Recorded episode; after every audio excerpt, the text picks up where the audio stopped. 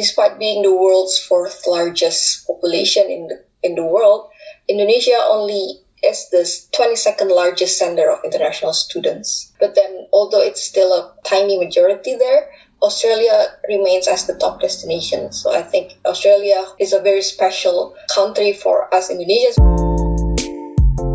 From ASEAN to Australia, it's ASYP On Air, the show where we amplify young voices, explore diverse perspectives, and deepen conversations on key issues across Australia and Southeast Asia.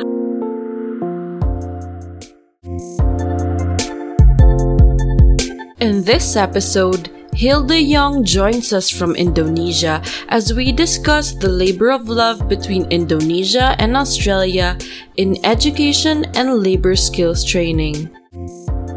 We'll learn how the Indonesia Australia Comprehensive Economic Partnership Agreement addresses Indonesia's pain points in upgrading labor skills, the cycle of education inequality, and ways to improve the partnership's technical, vocational education training moving forward. So, Hilda, before we ask you any questions, could you give us a brief overview about your piece? Thank you, Nawina. So I'm writing a piece about boosting the relationship between Indonesia and Australia in terms of education and labor skills, upskilling. So uh, the background of my piece is actually my personal experience. So last year, I just did my master's in public policy uh, in the UK, and during which I just realized how much development, how much rooms of improvements there is in Indonesia in terms of education sector, and how I was happy that I got the opportunity to study abroad, but apparently I was actually very, very privileged amongst my population in general mm-hmm. to have had the opportunity to do so. And so, uh, learning that Indonesia's economic opportunity is very, very significant, we also need a strong labor workers to support that growth, definitely. Right. As you mentioned, with Indonesia's sheer youth population, it is a promising economic power, especially as its middle class continues to prosper. So could you paint us a picture of Indonesia's potential, one in its growth of SMEs and two as a labor exporter? First, uh, as for the SME, currently SME accounts for probably 60% of Indonesia's GDP and also it's it accounts for the 97% of domestic workforce. So it is pretty safe to say that SME is the backbone of Indonesian economy. And also I mentioned in my article that majority of the in domestic workforce is still informal. So these SMEs are still working informally in terms of corporate law and everything in Indonesia. And so uh, moving forward, I think SME will still hold a major role in Indonesian economic growth. But then moving that into a more formal economy is also a challenge in Indonesia, which I think part, partially can be helped through improving the quality of the workforce itself because the higher the education of anyone, they would definitely be prefer a more formal job rather than an informal one. And then the second part of the question, which is about the labor exporter. Currently, there are only around 8, in, 8 million Indonesians living abroad. Uh, that accounts for only like 3% of the population. And unfortunately, majority of them are low-skilled workers. Just, I think it's proportional to whatever we have uh, domestically also.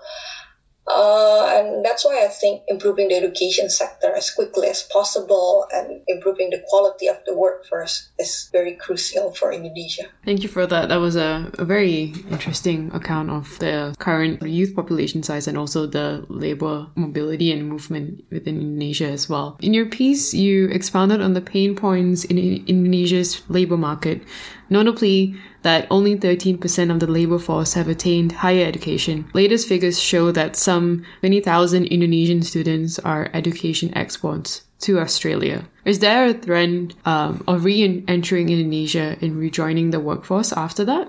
Yes, yes, definitely. So majority of Indonesians are studying abroad, abroad I think for now, uh, although the number is still very, very small compared to relative to the population, uh, most of them are re- will re-enter Indonesian workforce uh, after they graduate.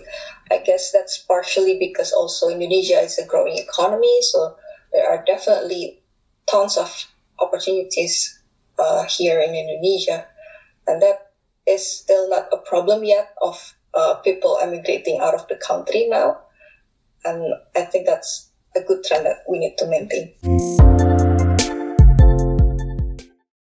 Your piece indicates that Indonesia Australia Comprehensive Economic Partnership Agreement will aid the labor shortage in Indonesia. Could you tell me why the partnership with Australia would solve this problem as opposed to a partnership with another country such as Singapore, for instance? Okay, why uh, partnership with Australia is very, very important. Firstly, it's because of the preference of Indonesian people itself. So, despite being the world's fourth largest population in the, in the world, Indonesia only is the 22nd largest sender of international students. But then, although it's still a tiny majority there, Australia remains as the top destination. So I think Australia is a very special country for us Indonesians because of its geographic proximity, perceived institutional quality, and most importantly, uh, I think based on my family itself, like my parents, when they send their kids studying abroad, they wanted them to go back to Indonesia with a fluent English, and I think that is also one of the major driver why Australia keeps being the top destination because uh, Australia is like the closest country where English is the main language. I know that English is also the main national language in some of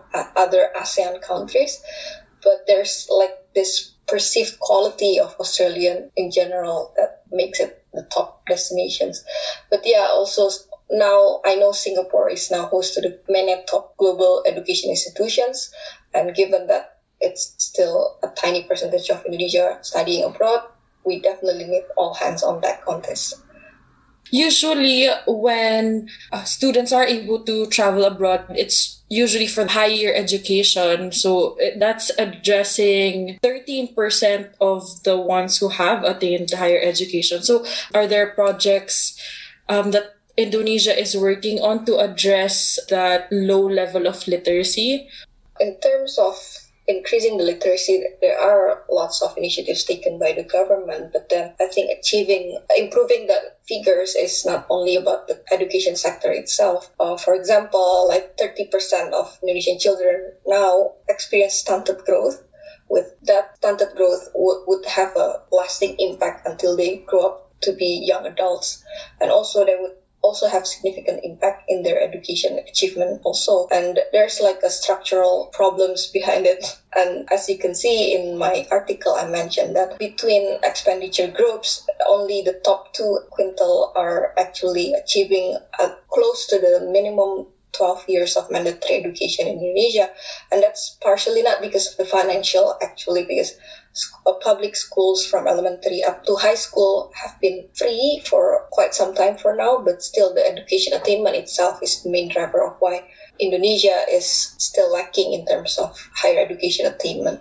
Yeah, I mean it's it's definitely interesting because on one hand it seems like there's a very small proportion of Indonesians who go overseas to you know gain either a master's degree or a PhD or have the intention of staying onto you know those countries to further their careers and stuff like that. But then you also get um, Indonesians who go overseas to as you say, improve their English uh, proficiency, perhaps get a bachelor's degree, come back and they try to work uh, within the Indonesian labor market. But there seems to be a change in trajectory in terms of the emphasis. I think the emphasis nowadays is to actually um, get a higher level of education attainment rather than working on English proficiency because I think there's a lot of services within Southeast Asian countries and uh, I'm sure even in Indonesia that offer a high caliber of actually learning English within their own country. So it's not, you know, I don't think nowadays people would go to Australia to learn English, for instance. Well, that's just my own personal experience being Malaysian. Um, you know, Malay and English are both our national languages. So um, when a Malaysian goes to either Australia, the UK, or the US um, for further education, they already come with a level of high proficiency in English. So on that, on the education sector, you recommended that the opening of Indonesia's education sector to foreigners uh, would be a strong point. How would you see diversifying the faculty to address um, sort of the literacy gap in the country? And also, what can Australians and perhaps other ASEAN countries' fellows um, benefit these students in the country? There's a persistent backlog in the domestic higher education demand. So currently, Indonesian public universities capacity can only be for about 20% of the total high school graduates. So uh, this backlog of course, would make the higher education sector a buyer's market, which limits the quality of the TVET providers in Indonesia. And then, and yeah, opening up it to foreigners definitely would increase the competition in terms of the TVET provider. So it would be great if many Australian universities, for, for example, can come into Indonesia and then compete with the local ones that would definitely create a healthy competition for the local institutions also. And also, what can Australians and perhaps other ASEAN fellows benefit students in the country? Uh, if Australia can open as many as universities in Indonesia, for example, then many other ASEAN students can actually study in Indonesia with a relatively lower living cost monthly, uh, but get the same quality of education like they like if they go to Australia. I think that would definitely benefit more people in the region. Yeah, it's interesting that you mentioned that because in Malaysia we have a Monash campus. So for those of you who don't know, Monash University is an Australian university, and they also have a campus in Malaysia. Uh, but what happens is those students, a lot of them, they do a year in Malaysia and then they try to actually move to Australia after doing a year within a you know Australian overseas university. So it's quite interesting that you mentioned that that could actually help with the literacy gap in the country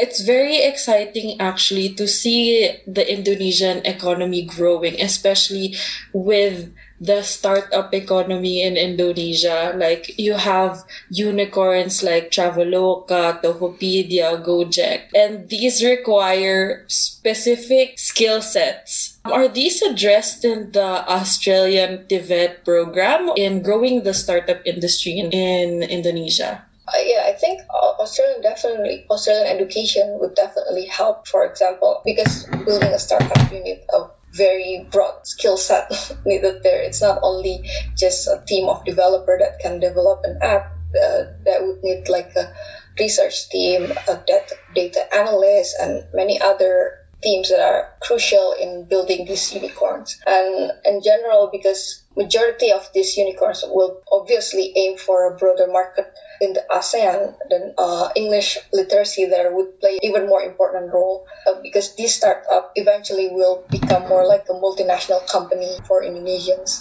Right. How has the Australian TVET grown in importance in Indonesia? And how can the partnership further strengthen through this program?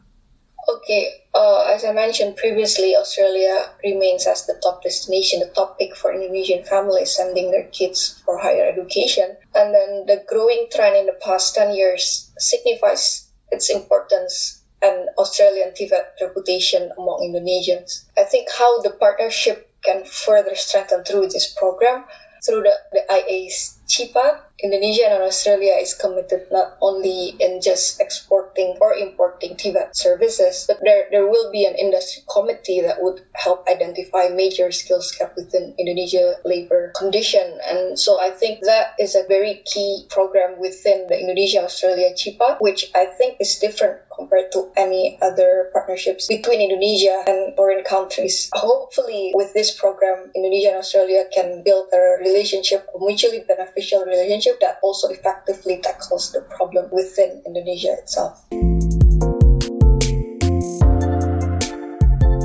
Thanks for listening to this week's episode of ASYP On Air, special edition on the ASYP Review 2020. Get your copy of the ASEAN Australia Review at asyp.org and follow us on all social media and subscribe to ASYP On Air on Spotify to catch our weekly episodes.